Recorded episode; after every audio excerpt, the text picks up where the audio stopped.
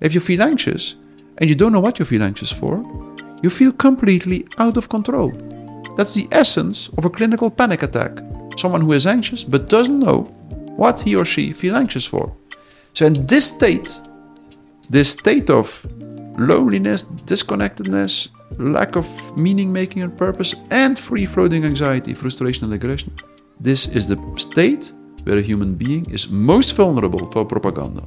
Uh, in the end stage of mass formation, um, people become so intolerant for, for dissident opinions that even mothers uh, report their children to the state if they think they are not loyal enough to, uh, to the state narrative, and the other way around, uh, children report their parents to the state.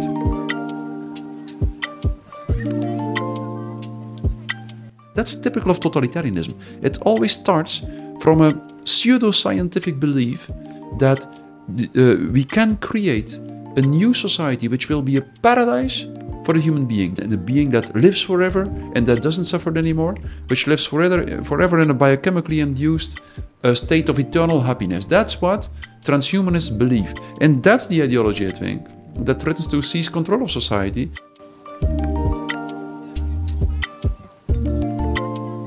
It would be easy to believe uh, that the that the, the dividing line, uh, the border between good and evil, runs between people, but that we all know that in the end, uh, the dividing line between good and evil runs through every human being's heart. That the real cri- crisis we find ourselves in in this in this society is not a climate crisis. It's not a terrorism crisis. It's not the Ukraine crisis. It's not the Me Too crisis or the Corona crisis. It's a crisis of truth.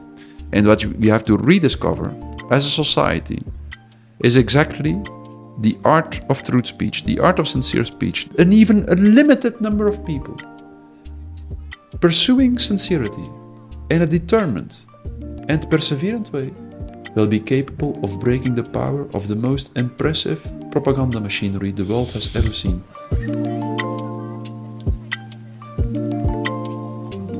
Vă salut, dragi prieteni! Pe drept cuvânt, încântat de revedere!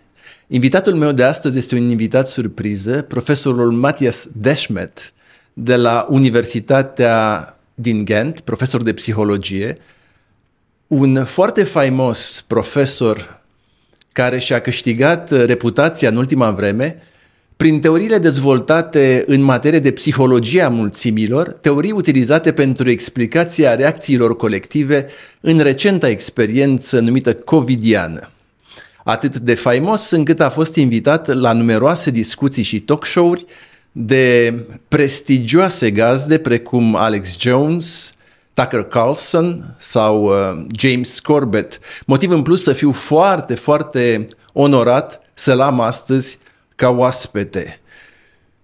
Professor Mattias Desmet, thank you very much for your uh, presence, for accepting my invitation. I'm very honored and grateful. Well, thank you for inviting me. Uh, you told me that your first trip in Bucharest. How was your conference? Oh, it was. Um, I think um, there was a very nice atmosphere at the conference, and also the building was very impressive. I heard it was the. It is the second largest parliament building in the world. The second largest building in the world after the Pentagon building. Pentagon, yes, yes, yes. Uh, so, and, the, as I said, uh, what is more important, I think, is that uh, the atmosphere at the conference was uh, very good. Mm. And how was uh, the Romanian public uh, as compared with your ordinary audience?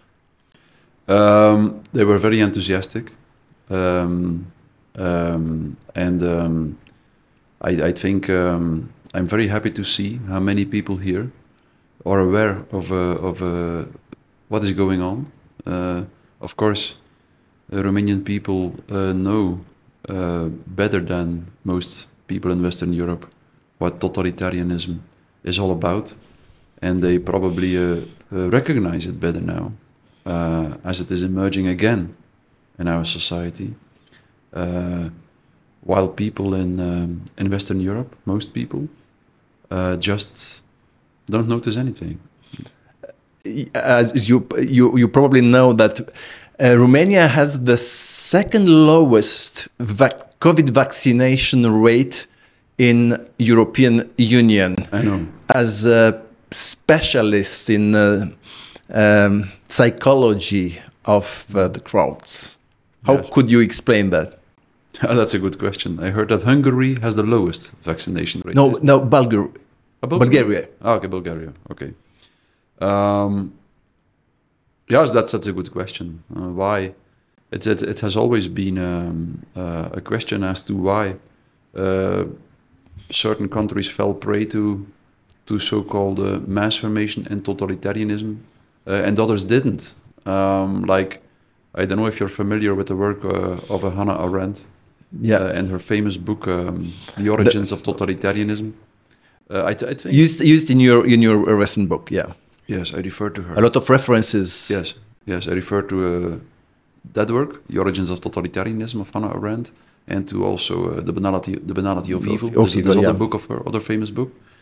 Uh, she also she she also wonders in that book like why during the Second World War uh, certain countries fell prey to totalitarianism and other didn't, like uh, Denmark didn't, and. Uh, it could be that Bulgaria also didn't fall prey to it. I'm not sure. Certain countries, in a strange way, proved immune to, to totalitarianism and Nazi ideology, uh, while others uh, very easily fell prey to it. And, and it's very hard to explain. It's very hard to explain.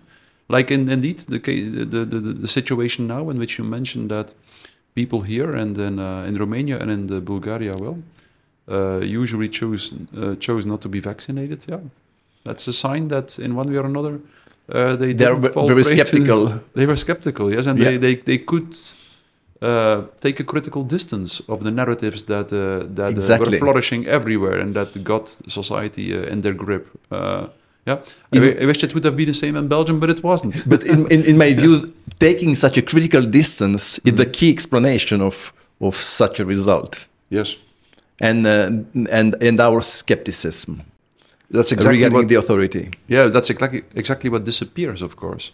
Like um, as soon as people um, are in this typical group dynamic that I that I to which I refer as mass formation, they are incapable of taking a critical distance, and that's logical. As soon as you understand the psychological mechanisms at work in mass formation and in totalitarianism, you see why people cannot take a critical distance anymore. Hmm. Like. I, I- do we have time to describe this this dynamic? Please, please you, you, you, you, you, um, you are f- very famous uh, thanks to your theory of mass formation articulated Mm-hmm. du- during the COVID, so, so-called Mm-hmm. co- COVID pandemic. Uh, a theory based, uh, if I'm not wrong, on four main pillars. The first one, loneliness. The second one, lack of individual meaning. Uh, free floating anxiety and free floating frustration and aggression. Could you, for the Romanian uh, friends who are not uh, familiar with uh, your uh, writings and your conferences, could you explain, first of all, um, what the definition of mass formation, first of all, uh, secondly, what the connection between mass formation and uh, the authoritarian policies applied during COVID regimes, and finally, um, these main pillars of your theory. Yes, yes, I can. I think. Well, you know, mass formation is is is is, is actually it- it's a kind of group formation. It's a formation of a group, a very specific group, which has very specific effects at the level of individual mental functioning. Like, as soon as an individual is in the grip of mass formation, it typically cannot take a critical distance anymore of what the group believes in. It goes along with the group narrative, even if this group narrative becomes utterly absurd. That's one strange thing. And a second very specific effect at the level of individual functioning is that someone who is in the grip of mass formation typically is willing to radically self sacrifice. It is as if he is no longer aware of his own personal interests.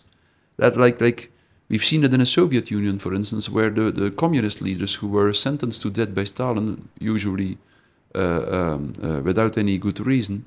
Uh, they just accepted uh, the, their, the, the sentence and they, they just said like well if, if that's something that I can do for the Communist Party then I will be happy to do so like that this is it is this strange willingness to, to self-sacrifice which is also a very typical characteristic of mass formation and then thirdly a third characteristic or a third typical effect of mass formation on individuals is that they become radically intolerant for, di- for, for, for people with a different opinion and this this goes quite far. Uh, if, if like like uh, uh, including the dissident opinions. Yeah, yeah, yes, absolutely.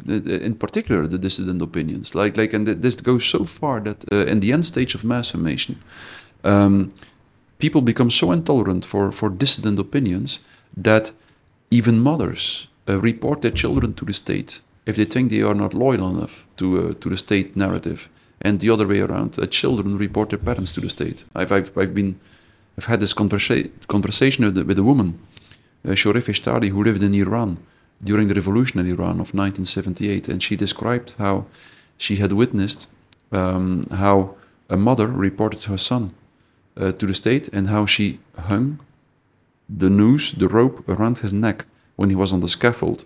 And when he died, she claimed to be a heroine for what she did. That's typically the end stage of mass formation. It shows the, the level of, of, uh, of intolerance towards everyone who thinks differently, even if it concerns uh, their own children. So that are like the typical phenomenological characteristics of mass formation. And then like like this this phenomenon has actually existed uh, all as long as mankind exists. Like like like like in, in in medieval times uh, we had we've had the uh, the Crusades. Uh, we've had the witch hunts, uh, which were typical examples of mass formation in medieval times. But sorry for interrupting you. No problem. A similar story um, um, could be fo found even in, in communist regimes or in Nazi regimes. Yeah, yes, definitely.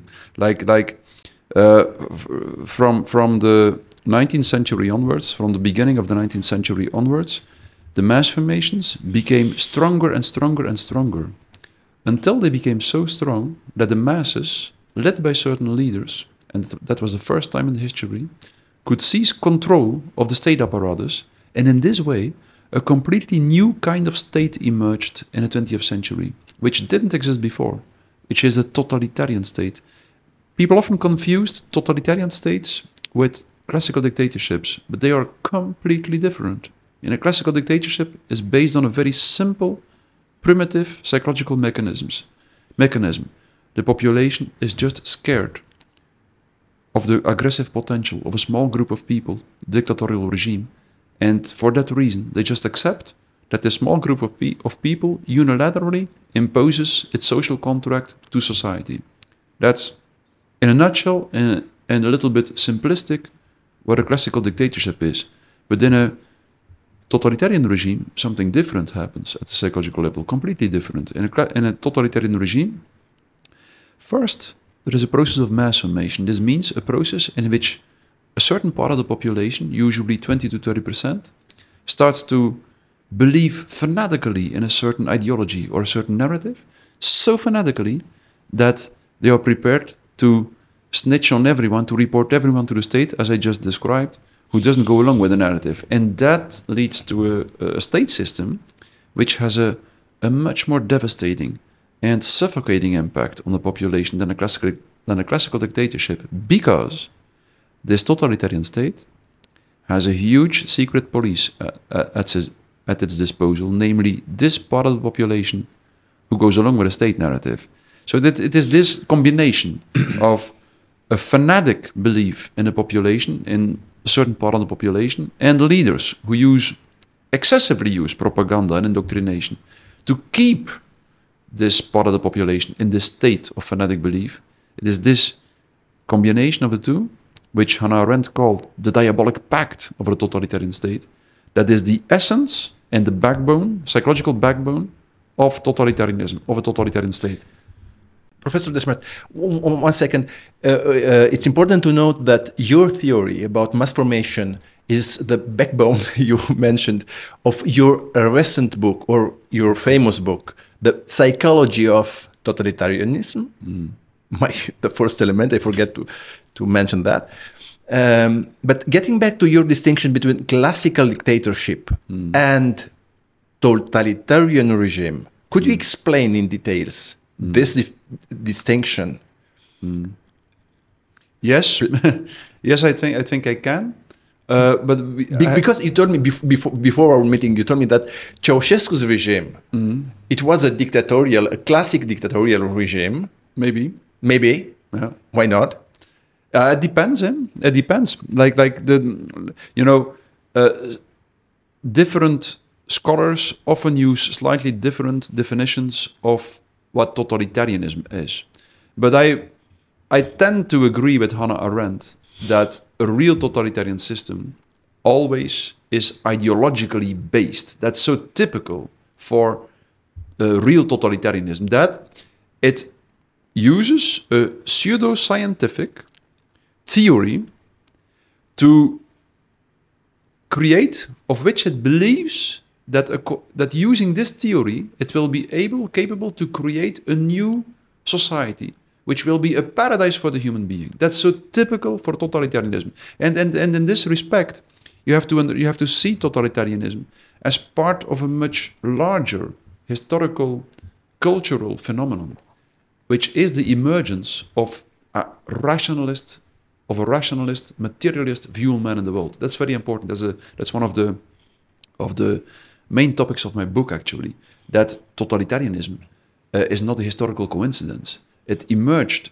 as a part as part of uh, the, the, the, the, the emergence of uh, the materialist rationalist view on man in the world. Like in a materialist rationalist view on man in the world we believe that the entire universe and the human being is like a, a huge machine uh, uh, uh, uh, uh, a sample a set of elementary particles, molecules, and atoms, which all interact with each other according to the laws of mechanics and which can be perfectly understood, uh, uh, uh, controlled, and manipulated in a rational way. The universe is a machine, the human being is a small machine in the large machine, and if we study human being uh, deeply enough, we will once be capable of completely understanding rationally how the human brain, how the human being, how the human uh, machine works. And then from the 19th century onward, onwards, we saw these philosophers who believed that our rational knowledge would once be complete or almost complete, and that we would be capable of eliminating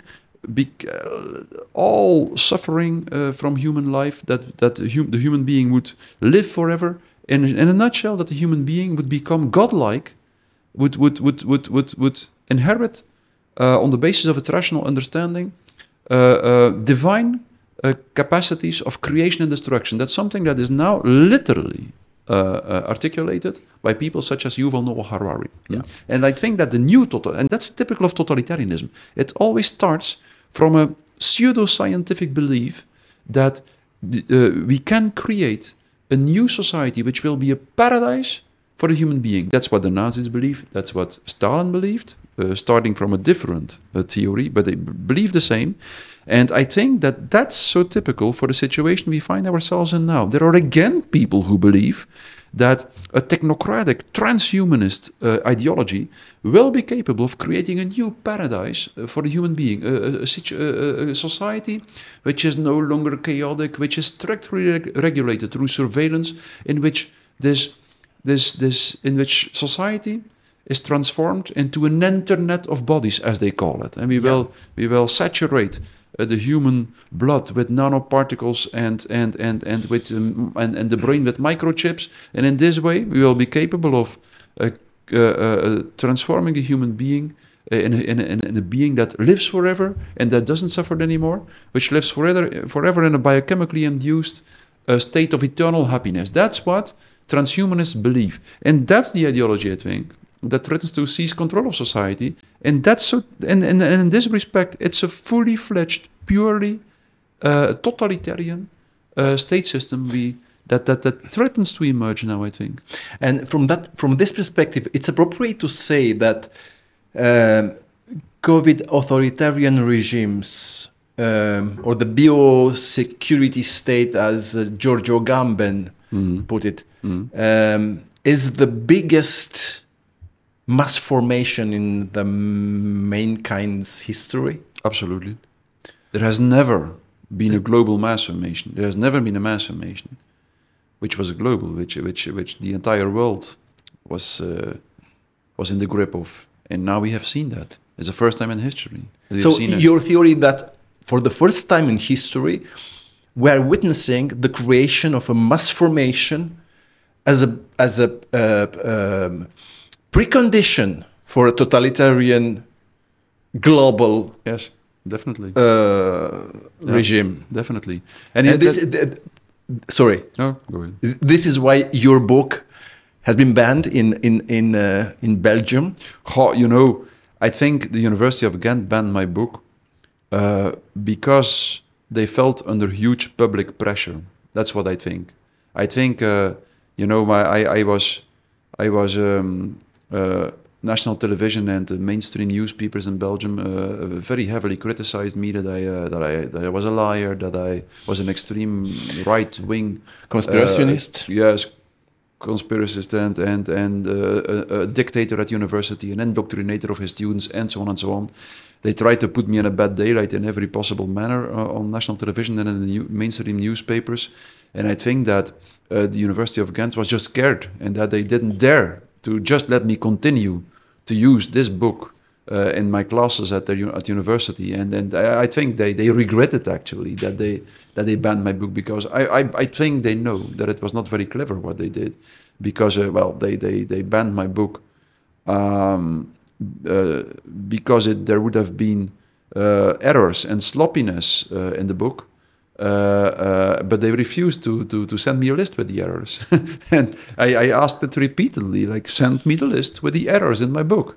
And they refused to do so. They, they said I should uh, uh, find, find uh, uh, the errors on, on, on, on, the internet because many people had indicated the errors in my book, they said. But but I, I, it's impossible for me to, to, to read all the, all the reviews of my book on Amazon alone. There were 1300 reviews published, I think. Uh, so, and I don't see why a university would rely on something that they find on the internet. A university bans a book, uh, uh, they should say uh, themselves, specify themselves why they banned the book, and that's what they uh, ref- uh, um, refuse to do up until now.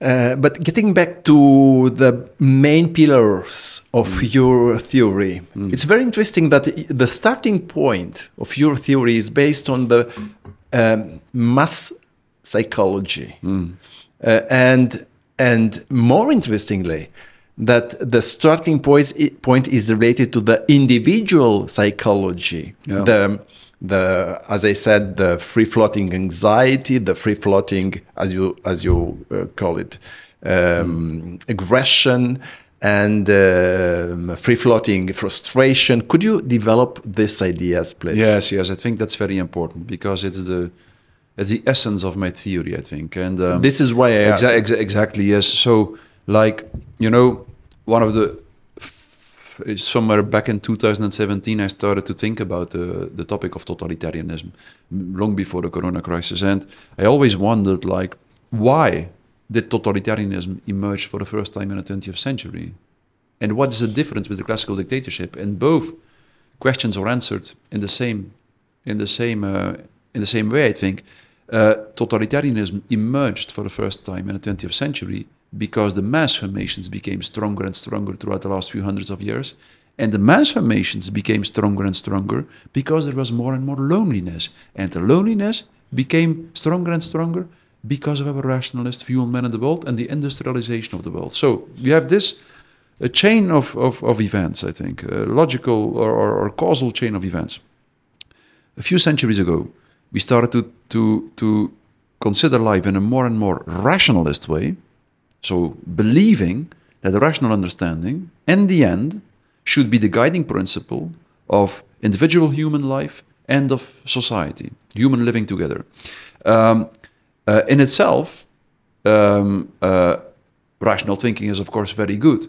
But the belief that the essence of life can be reduced to rational to rational to, to rational understanding that's something else. That's not scientific at all, for instance, because all major scientists concluded that no matter how long you study a phenomenon in a rational way in the end, the essence of the phenomenon will always transcend rational understanding. And something like complex dynamical systems theory even show this in a in a baffling way. They show that every complex dynamical system in nature, in the end, behaves as an, as an irrational number. So, no, so so so that that we we but no matter uh, how much scientists declared that the essence of life transcends rationality, we see that this rationalist view on man in the world gained power throughout the last 300, 300 of years and became dominant. And this, I, this rationalist view on man in the world had several consequences. It led to, to the industrialization of the world, to the, me- to the excessive mechanization of the world, and to the excessive use of technology. And that,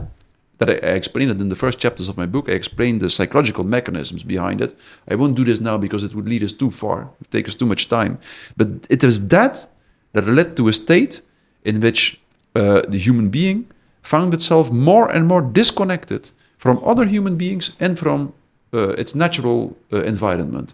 And this, this, this disconnected, lonely stage, state, which is often referred to as the atomized state, people as Hegel, Hannah Arendt, the Frankfurter Schule, call that the atomization of society, the fact that human beings start to become like atoms which do not vibrate anymore with the rest of society. And uh, once people are in this lonely state, they will typically be confronted with lack of meaning making and purpose in life. And that's extremely clear. Just before the corona crisis, over 40% of the world population declared to feel lonely, to not have one meaningful relationship with someone else. And over, over 50% reported that they consider their own job, for instance, a bullshit job, which means a job without purpose and meaning. So you see the combination of the two increased, increased, and increased. The, the, the, so this, this loneliness and this lack of meaning making and purpose in life increased, increased, increased throughout the last few, hundred, few, few hundreds of years.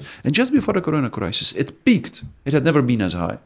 And then a second consequence of or, or the next consequence of once people feel lonely and disconnected they will typically be confronted with what i call free floating anxiety frustration and aggression. That means a kind of anxiety frustration and aggression in which people don't know what they feel anxious frustrated and aggressive for which is extremely aversive. If you feel anxious and you don't know what you feel anxious for you feel completely out of control that's the essence of a clinical panic attack. Someone who is anxious but doesn't know what he or she feels anxious for. So in this state, this state of loneliness, disconnectedness, lack of meaning making and purpose, and free floating anxiety, frustration, and aggression, this is the state where a human being is most vulnerable for propaganda. If That's that. So, sorry for Yeah. th- that. That's perfectly understandable. But mm-hmm. All these feelings are hmm. individual feelings. Hmm. But hmm. from from from from this point to the collective Yeah. feeling, yeah, there is a distance between these two points yes, to be covered. Yes, I think that's a, an extremely important uh, uh, uh, question. Like, how do we go from the individual level and the level of individual psychology to the level of collective psychology? And that's something that I think is explained in detail in, my, in, in detail in my book. Like, once individuals are confronted with this loneliness, lack of meaning making, free floating anxiety, frustration, and aggression, if a lot of individuals are in this state, something very specific might happen. If, under these conditions, a narrative is distributed through the mass media, indicating an object of anxiety and a strategy to deal with that object of anxiety, then the following might happen. All this free floating anxiety in individuals might connect to the object of anxiety represented in the Oh. narrative And the object of the anxiety being for instance, a virus, the virus. or the Jews in the Second World War, or the aristocracy in the Soviet Union, or um, um, uh, the witches during the witch hunts, or uh, the Muslims during the Crusades, and so on. eh? So it's always the same. A population is in a very specific state, and then a narrative is distributed, providing a, an object of anxiety and a strategy to deal with that object of anxiety, for instance, lockdowns, or concentration camps, or gulags, or witch hunts, doesn't matter. And uh, then uh, all this free floating anxiety might connect to the object of anxiety, and people might be willing to participate in the strategy to deal with the object of anxiety, no matter how absurd the strategy is, just because it gives them a feeling of psychological control. They felt out of control because they didn't know what they were anxious for, and now they feel in control again. They have this object of anxiety and the strategy to deal with it. And that's a strange And thing. more than that, a kind of solidarity. A- and of, of course that's the next step that's Next the next step. step. yes because um, well first all the free floating anxiety connects to the object of anxiety and then because so many people at the same time participate in the strategy to deal with the object of anxiety people have the feeling of fighting a heroic collective battle with the object of anxiety, with the virus, for instance. And that's what makes them feel connected again. So they feel as if they can escape their loneliness and as if their life has a new purpose and meaning. So it seems as if they got rid of all their problems. They have their anxiety is coupled to an object, they have a new purpose and meaning. And all their anxiety, frustration, and, and, and they can take out their frustration and aggression on the object of anxiety and this this state leads to a kind of it, it, is it lead to a kind of that that gives a, an intoxicating mental effect which is technically speaking exactly the same as hypnosis Could you explain a little bit the role of the the, the, the mass media Yes. on, on this mass formation? Oh, yes, it's- you you you have two. I, I I would say two pillars on explaining the the step between the individual feelings to a collective feeling and these two pillars are the science on one side and on the other side the, the, the media. The science becoming too too dominant as you said. Like you know um, the emergence of mass media at the end of the 19th century and the beginning of the 20th century actually uh, uh, was, a, was, a, was, a, necessary factor in the emergence of totalitarianism because without mass media you can never create a mass formation that lasts very long like as I said, there has always been mass formation. In, uh, in, uh, uh, it, is, it exists as long as the human uh, being exists. But the masses, the mass formation usually didn't long, didn't last very long, and this changed with the introduction of mass media, in several respects. The modern masses are different from the ancient masses because they are lonely masses, so-called lonely masses. Like you, in, in ancient times, people had to meet physically in person in order for a mass formation to be able to emerge. But now, in modern times, people can perfectly be sitting isolated from each other, each in their living rooms. and virtually Yes, but if they are infused with the same ideas and narratives, they will all be in the grip of the same mental representations and the same uh, narratives, and they will become a mass even if they are all isolated and lonely in their living rooms. And it is these so called lonely masses, a term which was coined by Jacques Ellul, if I'm not mistaken, uh, someone who wrote a wonderful book on propaganda.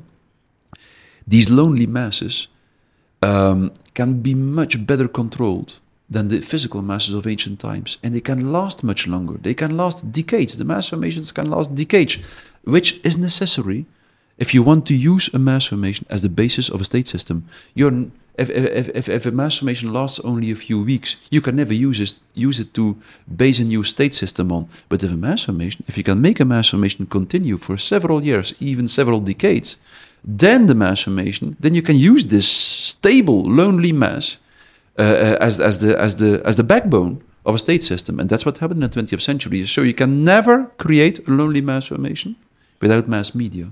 So the mass media are crucial. Yeah, and the science. You, you, you, you. I, I remember during the interview with James Corbett, um, you, you developed a, um, um, a theory based on the distinction between the rational approach and irrational one. Could you could you develop this idea a little bit more? The, the core and essence of life always transcends uh, rational understanding. You can never grasp the essence of life in the categories of rational understanding. That's something that all major scientists concluded. And someone like Einstein, for instance, um, said, and it's wonderful, uh, in, a, in, a, in the preface of uh, a book of Max Planck, he said, many people think that science, uh, uh sci science is created by logical and rational thinking. He said, but I don't think that's true the essence of, of, of, the, of scientific understanding is not rational understanding, it's Einfühlung, a German term which means as much as empathical feeling, uh, em empathically, empathical resonance. So, uh, what Einstein uh, claimed was that uh, the, the, the, the origin and the source of new scientific theories is an extraordinary capacity in, in a scientist not to think rationally, but to empathically resonate with the object or the phenomenon he is investigating. That's wonderful. And many other scientists said exactly the same. Um, uh, René Thom, for instance, said the same. Uh, uh, independently of Einstein, uh, Niels Bohr has, has this wonderful statement.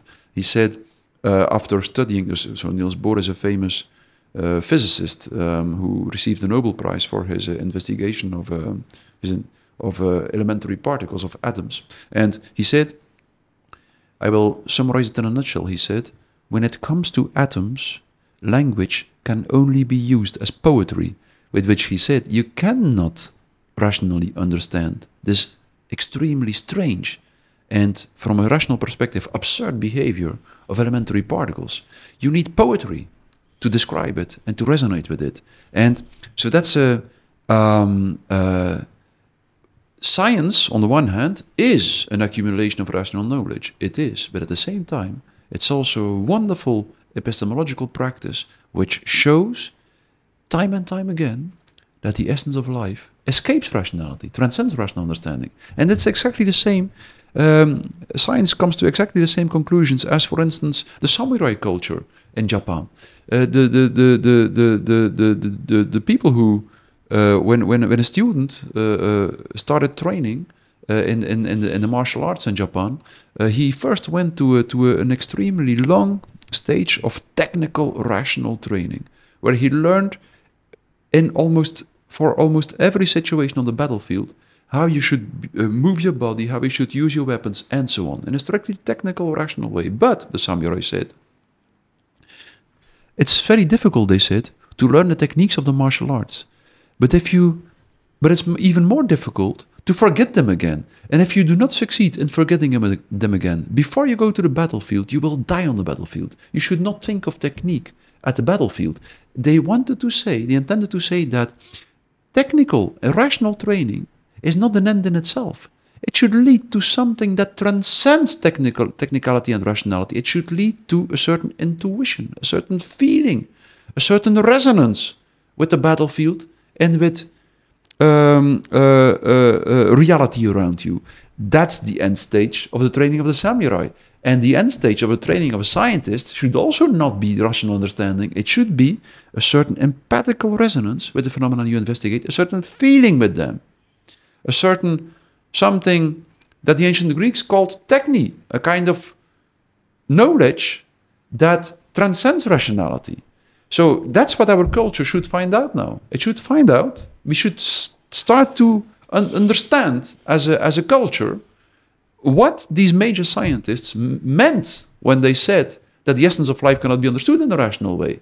It means that we have to move on from rational knowing of the world to empathic, resonating knowledge of the world. And I think that's the revolution uh, we have to go through now. And, uh, and uh, as a collective. Uh, and that, that's when we will get rid of the, of the, the symptom of totalitarianism. And this will, in a very practical way, I think this boils down for the human being to master the art of resonating speech, of truth speech, of truth telling, which is the real solution for the problem of ration, rationalism and loneliness. Excellent. Uh, thank you very much for uh, your um, explanation. Uh, uh, getting back to to the mass formation and the relationship between the masses mm. and the establishment. Mm. I think this is a point, the very important point to be clarified, because and w- we will develop in the in uh, in a couple of minutes um, even uh, some critics against your theory uh, because your chapter eight, if I'm not wrong, uh, regards the elite, and you are saying in this chapter that. Um, the leaders of mass formation are not conspirators, conspirators, but those held captive by the controlling mechanistic ideology. What's in fact the role of the establishment in the mass formation? Because we have to, to explain their position and the position of is- the establishment. Yes, you know, you know. Uh, I don't know if I said that the leaders are not conspirators. I think I said that the leaders usually fall prey to the mass hypnosis themselves as well. Mm, I think, I think, but and of course, you know, More than that, you said you said people- that, people that the media itself is a is a victim of of uh, Oh, yes, of of, of, of, of such of such um, Yes. uh, hypnosis. Yes, yes, yes, yes. You know, you know, people conspire, and conspirations, uh, uh, conspiracies have have always existed, and they exist now as well. Of course, you, you cannot ignore that. Everyone who who is not completely blind see that that that uh, people show the tendency to conspire. But I don't think uh, it's the the ultimate explanation for what happens. The ultimate explanation, I think, is a much more complex, dynamical phenomenon uh, in which the the root cause of the problem uh, is not a small evil elite who conspires, but a certain view on man in the world, a certain ideology, a certain way of thinking.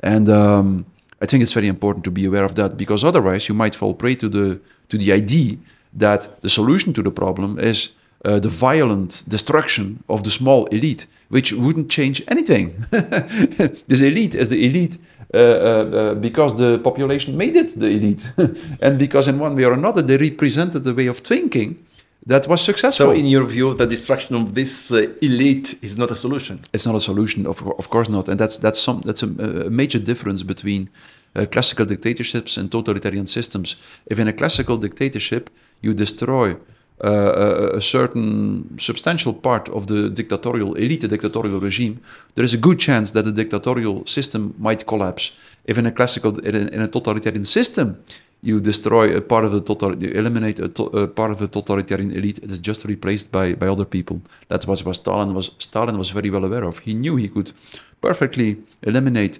50, 60 percent of his uh, communist leaders. Uh, they would just be replaced by someone else, and the system would continue as it did because the point of gravity of the system is rather situated in the masses than in the elite. And in the ideology, of course, that's that's that's something extremely important. The- But you said at the beginning that uh, uh, S- Stalin represented a classical dictatorship. No, No? a totalitarian state. Yes, yes, yes. Stalin represented really a total. Stalin was really a totalitarian leader. And Yeah. Ceausescu?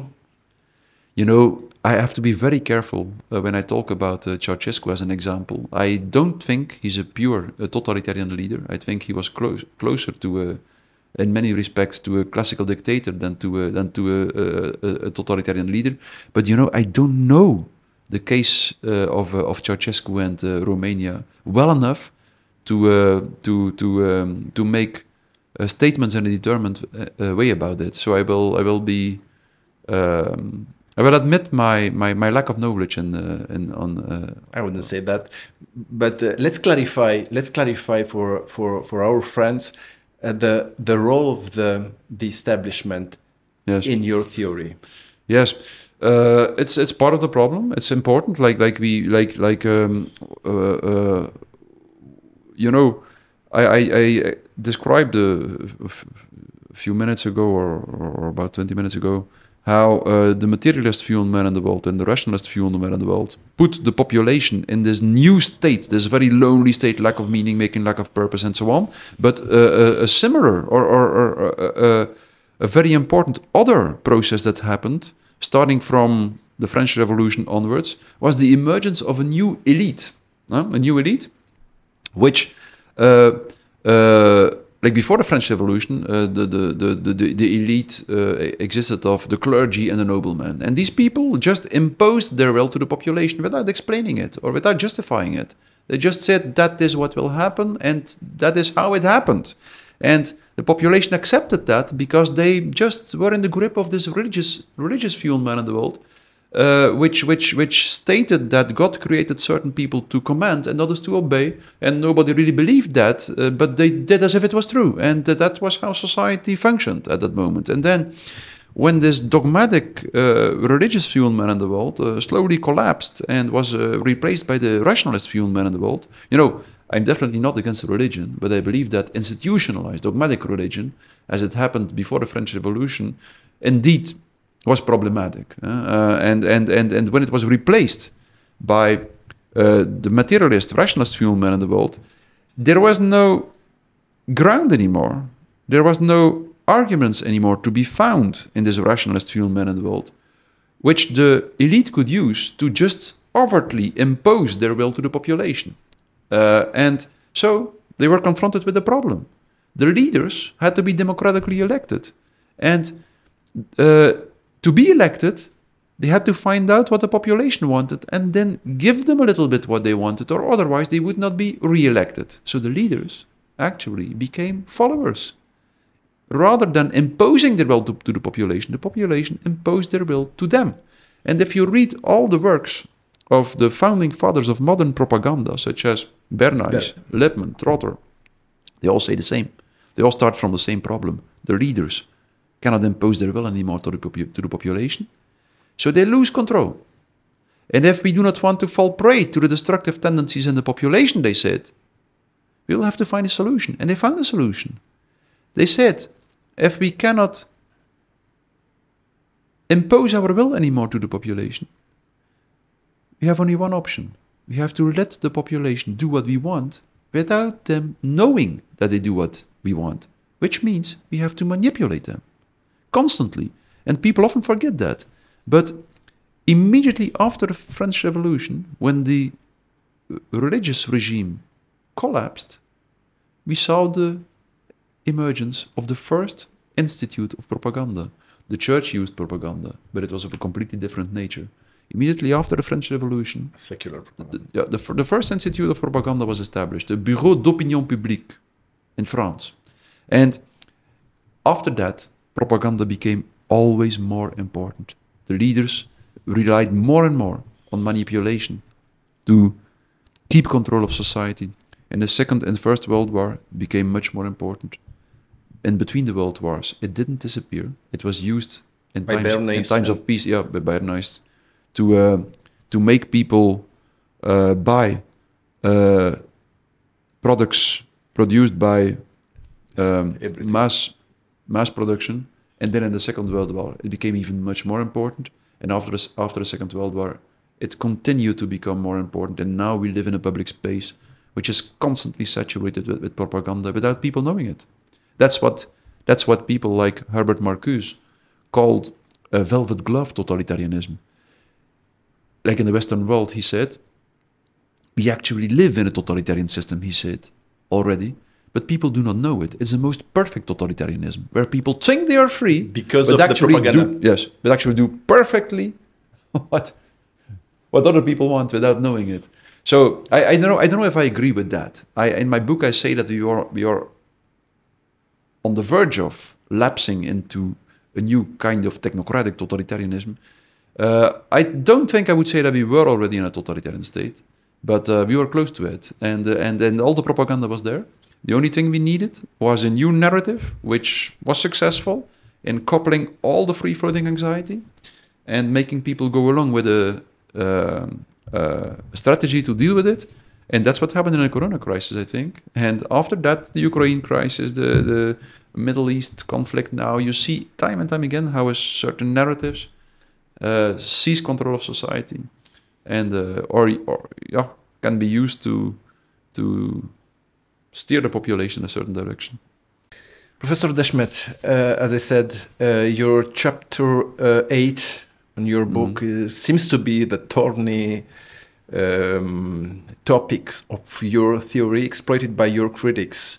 And I will start with um, um, one of the most famous dissident of the of the Corona period, C.J. Hopkins, uh, very famous um, writer, uh, author of uh, many theories about global global cap um, technocracy and the new normal, and uh, who suffered uh, recently a criminal punishment in uh, in Germany for associating uh, swastika with um, the mask as a uh, autocratic symbols. Mm. And uh, according to C.J. Hopkins, uh, quote, in this mass formation fairy tale, the political conflict disappears. The totalitarian system and those who resist it are replaced by a psychiatrist and a psychiatric patient. In this story, according to C.J. Hopkins, there is no one and nothing to fight. We just need to find a treatment for this bizarre new psychiatric disorder. Mm. What's your position on, on his critic? I don't know if you read my book. I read your book. Many, pe many people reacted in the same way uh, after reading the criticism of um, Hopkins and also of, of the Breggins. I have uh, the Breggin. Uh, yes. Breggin saying that um, your theory and quote is a cover, co cover up mm. of the elites mm. And the globalists responsible for the worst outcomes inflicted on humanity during the pandemic. Mm. So your theory yeah, being know, a, a cover up, and, and, and th there was no reason to invent or apply a new concept like mass formation to explain the misery, apathy, and docility seen in the general population and even among our colleagues. Hmm. Yes, well, I, I, many people reacted in the same way as I did. I think when I read the criticism, I responded to the criticism. By the way, I uh, published, uh, I, I, think, two uh, essays on my Substack, yeah. Uh, where I responded to the major criticism I received from uh, the Breggins, and then also to the criticism I received from the mainstream media and so on. Um, and, and, and, I remember remember an interview. Uh, Catherine Austin Fitts with Breggins, yeah. developing this critics on yes, on your theory. I know, I know, yeah. I know. You know, the strange thing is, of course, I, I don't uh, excuse the elite, uh, and I mention literally in my book like uh, a mass formation cannot continue to exist uh, if it does if it is not constantly fed by propaganda uh, and indoctrination through the mass media. I mentioned that in my book, uh, and and but I think there's there's a difference between saying that the elite plays a role, an important role, and saying that uh, the elite uh, is responsible for a situation alone. This, this creates the illusion, I think, that it would the problem could be solved by, by as I said, by destroying the elite, which is not true at all. The, the, the, this problem would not be solved, believe me. But their critics are based on the fact that you're, according to their views, are mm. ignoring mm. the important role played by the by the evil elite. Yeah. Yes. Uh, you know. Uh, I don't ignore it, definitely not. And I invited the Breggins to uh, have a conversation with me publicly uh, about that because I would have explained them that I don't ignore it. Uh, but they refused to do so, which is a pity, I think. And and I I, I will I will also immediately tell that that I respect the Breggins. Maybe his wife. Yes, maybe yes, I can try it. maybe I'm more successful with his wife. Yes, but you know, I, I immediately want to say that his I, wife that, being that, that, co-author. Yes, she is a co-author. Yes, yeah. I respect their their work, and I think they did important work in exposing some of the the crimes uh, uh, that were committed by by uh, the psychopharmaceutical industry, for instance. But uh, and maybe we even I, I, I could even. I even say that maybe I could have stressed uh, the, the role played by by the elite more and a little bit more. That's true, but that was just not the focus of my work at the moment. I, I, I focused on this phenomenon of mass formation, which is of course very true. The Breggins are or not uh, right at all when they say that you don't need that concept uh, to explain what was happening. You definitely need it. Uh, it. it. explains something essentially, and I did not invent it as they suggest. Mass formation is a phenomenon that is studied since the 19th century uh, by a series of, of scholars and authors.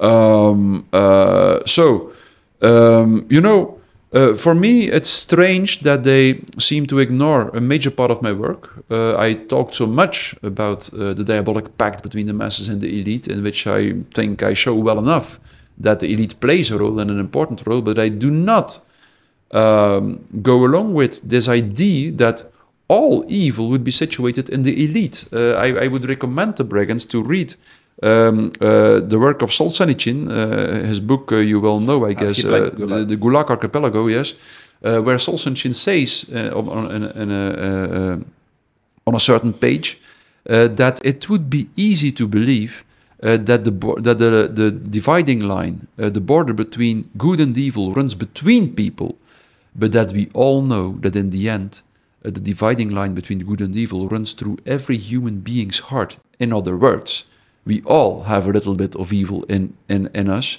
Uh, and it, it is not only the elite that is evil. And if there would be no evil in the population, they would never fall prey to propaganda and indoctrination of the elite.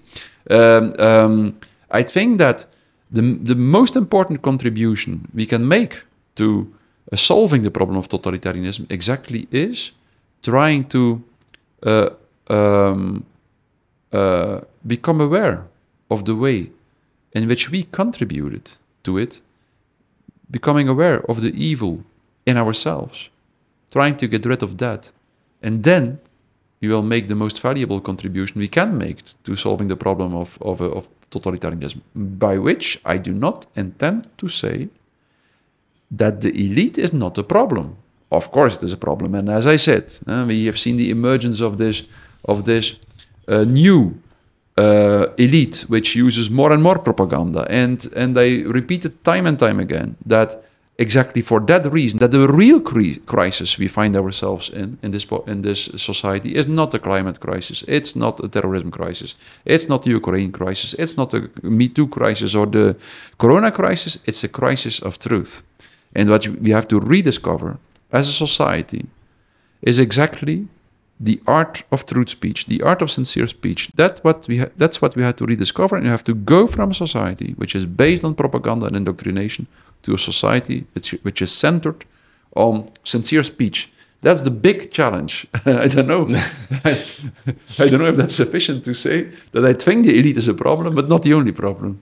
It's not the only problem that, according to your critics, you have to be more balanced in criticizing. Yes, yes, that that that, that could. That, yes, yes. Why not? I mean, I mean, uh, I'm open to that critic, and I think that um, I often thought that I could have added a chapter on uh, propaganda and indoctrination in my book, uh, which stressed that more. But you know, I wrote that book in four months' time. I had to deal with the with the, the and and and it's it's you know it was it was very difficult for me, of course, as a university professor. I was to speak without being completely cancelled. And of course, I was very careful and not, not to suggest uh, too much uh, that uh, everything could be could be reduced to conspiracy and to uh, and to uh, to an evil elite, which I still don't believe. But I, maybe I maybe I should have stressed it a little bit more. Yes. Well, I hope the Breggins watch this and that, and that they see and that hopefully I, he will accept a, a, debate with, with, with you or a conversation, and that he, conversation. And, this way he might notice that that I I I I, I, uh, I consider his criticism, but I try to learn something uh, of it. Uh, Professor Desmet, uh, which are the solutions for the future? Because there are a lot of rumors uh, about a, a, potential new lockdown, a potential new virus, a potential new yes. uh, new uh, uh, uh new policy, more policies of restrictions. Uh, a lot of debates, a lot of, of discussions about new about the, the Great Reset, about the sustainable development goals, 15 minute cities climate change, uh, digital passports, digital, digital, digital, coins, digital coins, digital passports, a lot of uh, uh, topics to be afraid of. Yeah, yes, definitely. And and uh, could you speak again about free floating anxiety, about free floating frustration, about free floating? Uh, in in two words, could we speak again about a new object of um, anxiety. Anxiety. Yes, you know, unless you're completely blind, you can see that the global institutions such as the UN and the WHO uh, prepare themselves to impose a technocratic, uh, a technocratic system, a technocratic totalitarian system to the world. You see it at, at all levels that, that they are preparing for that, uh, uh and they use a kind of uh, a kind of uh, pessimism in the population and society and in the elites about the possibility to counter what they consider major crisis with, on, uh, with democratic means. They believe that they never will be capable to control climate change, for instance, uh, uh, in a democratic way. Um, um, and that's uh, indeed uh, to, and that's why they want to introduce um, digital coins and digital uh, IDs and, and all this stuff in the nearby future. And to do so, to convince the population to go along with that new state system and this new ideology, they will use all kinds of narratives like uh, the, the, the climate narrative and uh, and the propaganda seems to be reinforced. Yeah, yes, of course. And then the core ideology is is represented by the UN's Sustainable Development Goals, I think. And you uh, told me about the the the, the numbers of uh, fact checking uh, in imposed yes. by by by UN and uh, yes, I, I, wrote an essay on my Substack page about that. Like uh, in 2020 alone, the UN recruited more than 110,000 so-called digital first responders, people who uh, operate anonymously on the internet and who try to put everyone who goes against the UN ideology in a bad daylight. So. Uh, it's huge. The the, the, the, the, the, the, the propaganda apparatus used by the global institutions to impose, uh, to to um, coerce pop the population into uh, conformism, into uh, uh, consent is, is, is huge. and um, I think it's I think yeah I think it's clear that that as you said like you you have to distinguish we have to distinguish between ideology and narratives like usually totalitarian leaders blindly believe in their own ideology. At, at, at this moment, the ideology that that that, that uh, uh, aspires totalitarian control is transhumanism and technocracy, I think. But to, to, to impose this ideology, to convince the population, to accept the ideological changes they want to make to society, they use all kinds of narratives. And very often, totalitarian leaders do not believe in the narratives they use. So they believe blindly and fanatically in their ideology. They are hypnotized by their own ideology, but not by their narratives. They know that the narratives are propaganda and often are not true.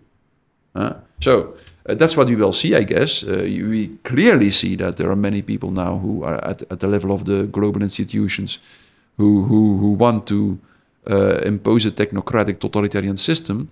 And they, it, there's a very good chance that they will uh, use new narratives now with new object of, objects of anxiety to convince the population to accept it. Uh, that's true. And the solution, well, the danger, uh, yeah, the danger is is, is uh, facing new new uh, new propaganda, new narratives. And I'm I'm your student in uh, your mm.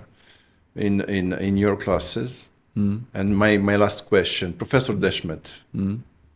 what's my option?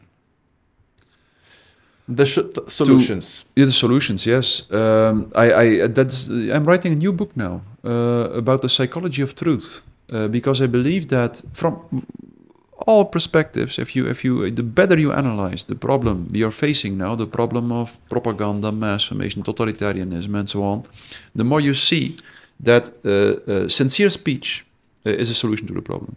Um, um, uh, and you know if you if you look at the phenomenon of mass formation, then you see that it's actually a symptomatic fake solution for the problem of loneliness. So more and people, more and more people started to feel atomized, lonely, disconnected, and that's why they fell prey to mass formation. And this mass formation seems to liberate them from their loneliness. It seems as if it reconnects people. They fight this heroic collective battle with the object of anxiety, and that makes them feel connected again. But in the end, it's a fake feeling. Because a mass is a group that, that, that, that emerges not because individuals connect to each other, but because each individual separately connects to the collective ideal. Meaning that in a mass, the famous solidarity in a mass is never a solidarity with other human beings, it's a solidarity with the collective ideal. And in the end, people feel much more solidarity with the collective or the state than with other human beings. And they decide to report each other to the state each time they think someone is not loyal enough to the, to the, to the state. So that's a strange thing. Mass formation seems to be a solution for loneliness, but it isn't. It isolates people even more and more and more. And now you can see very easily that sincere speech, which you have to, which I will describe in a much more technical detail in my book, is at the same time a remedy for the symptom, because if a mass formation happens through propaganda, and there are people who do not fall prey to it and who continue to speak out in an as sincere way as possible without trying to convince the people in the masses, but just living up to the ethical duty of articulating their own the words that seem sincere and honest to them. If there are people who continue to do so, then you see that the mass formation might not stop. But it won't go to the last stage, where the masses become convinced that it is their ethical duty to destroy each and every one who doesn't go along with them. That's the first thing forma- uh, sincere speech inhibits the symptom of mass formation. And at the same time, it's also the real solution, not the fake solution, the, the real solution for the problem of loneliness. Because psychologically speaking, sincere speech is a resonating speech. It's speech that connects people to each other. So, and someone like, like Gandhi realized this very well. He realized that the only way to resist extremely bureaucratic systems such as the um, such as um, imperial, imperialist systems and uh, totalitarian systems, that the only way to resist these systems from within is non-violent resistance, centered on sincere speech. If you read the um, autobiography of uh, Gandhi, then you will see that it is titled Experiments on Truth. And what he says is that the essence of nonviolent resistance always is sincere speech. And his entire life, he practiced the art of sincere speech in a very simple way, almost naive way. He tried to become more honest and more sincere, admitting every time when he lied to himself, trying to be more honest, more sincere. And in this way, this guy who said of himself that he had no major talents, he said, I'm not strong, physically strong, I was not handsome, I was not intelligent at school. I was not a good writer and not a good speaker, not at all. But this guy, without any major talent, succeeded in doing something even the largest army in the world couldn't do at that moment. He kicked out the English of India. And that's what you have to realize. The better you understand the psychology of totalitarianism, the better you see that it is a psychology of truth that will be a solution to it. In a very, since speaking in a very insincere way, practicing this art is something we can all do. And if we do it, we will inherit the same power of Gandhi and of other people who, who spoke in a sincere way. That's how an even a limited number of people pursuing sincerity in a determined and perseverant way will be capable of breaking the power of the most impressive propaganda machinery the world has ever seen. That's what I think we should realize. I'm very glad that your final conclusion and your final solution is the, the sincere speech for two reasons. First one, it sounds very optimistic. Mm. Secondly, you know the title of our podcast or no. my podcast in Romanian is Pe Drept Cuvânt, meaning honestly speaking. Yeah, very okay. honestly speaking, yeah. Professor Desmet, I'm very grateful mm. and thank you very much for your presence and for your kind um, presentations. you're welcome. Thank you for inviting thank, thank, me. Thank you very much. Thank you.